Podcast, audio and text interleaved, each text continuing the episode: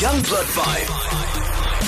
Young Blood Five. Hi, everybody. It's Amy from Nehemiah Safe House. Please tell us a little bit about what Nehemiah does as a safe house and what you do as an initiative. We're a safe house. We look after and care for abused, abandoned, and neglected children. They brought to us through social development.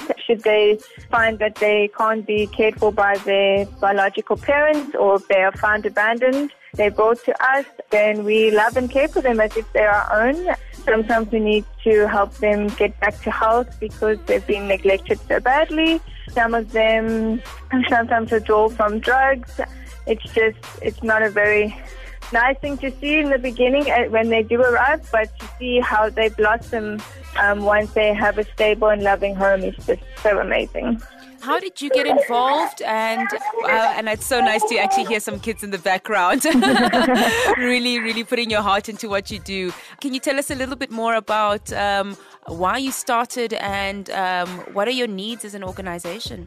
So I've always had a love for children and just going out and volunteering at different organizations and just seeing the need and the injustice on children just really pulled at, at my heartstrings and I was like, I need to get involved and help these children find a voice and you know, try and, I know I can't save all of them, but even if we can just reach some, you know, with something and that they can make something of their life. So I found out some more info at our local social office and did training and yes, and we started and now we have a house full of happy children and it's so awesome. What are your needs? I mean, how can I, we're looking in, and I mean, I've got a child, so uh, this when I look at a safe house and I look at what you guys do and really fighting against child abuse.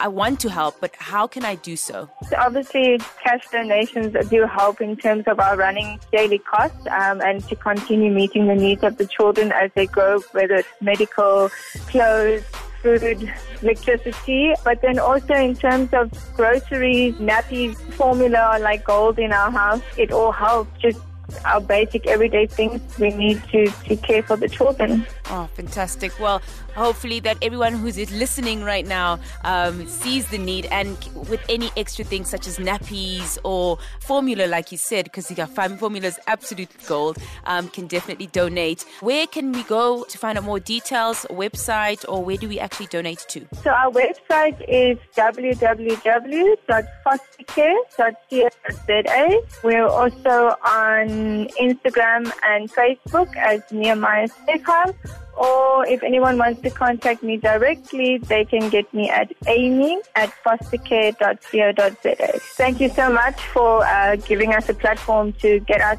name out there and hopefully a bit more support so that we can continue loving and looking after our next generation.